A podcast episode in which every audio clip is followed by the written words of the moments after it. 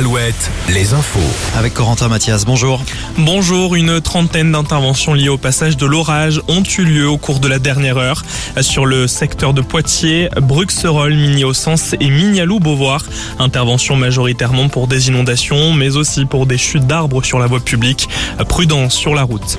Un nouveau département du Grand Ouest touché par le manque d'eau, l'île-et-Vilaine a été placé en vigilance sécheresse. C'est une première étape avant l'état d'alerte qui entraîne l'interdiction d'arroser sa pelouse à certaines heures ou de laver sa voiture. Dans le Grand Ouest, le seuil maximal a été atteint vendredi dernier dans le nord-ouest de la Vendée, atteint également par endroits en Sarthe et dans l'Indre.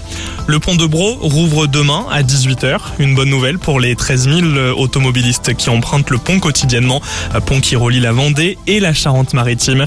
Pour rappel, le pont était en panne depuis le 18 mai.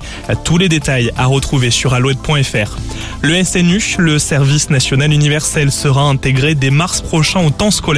Les élèves volontaires de seconde pourront réaliser un stage de 12 jours. Une annonce faite ce matin par la secrétaire d'État à la jeunesse, Sarah El Haïry. Quelles sont les destinations pour un séjour abordable cet été? La plateforme Airbnb a établi son top 10 des lieux les plus plébiscités. La Bretagne figure dans le classement. Deux villes bretonnes se trouvent à la quatrième et neuvième position. En quatrième, Roscoff et Guidel en neuvième. La banlieue parisienne arrive en tête de ce classement avec Montreuil près du bois de Vincennes. Et si vous avez envie de partir au Maroc, eh bien ça sera possible depuis l'aéroport de Brest. Oui, Julien, à partir du 1er novembre, ce jeudi, la compagnie Transavia annonce l'ouverture d'une nouvelle ligne à destination de Marrakech. La compagnie proposera deux vols aller-retour chaque semaine, les mercredis et samedis. Vous pouvez déjà réserver vos billets. On passe au sport. Première euh, journée de compétition pour les Françaises à l'Euro féminin de basket. Les Bleus contre l'Allemagne. Rendez-vous à 20h45. Demain, ce sera contre la Grande-Bretagne.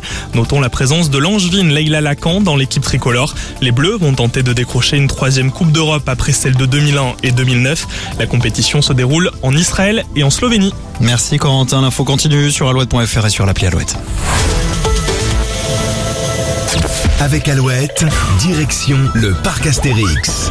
Appelez tout de suite le 0820 90 9000. Alouette.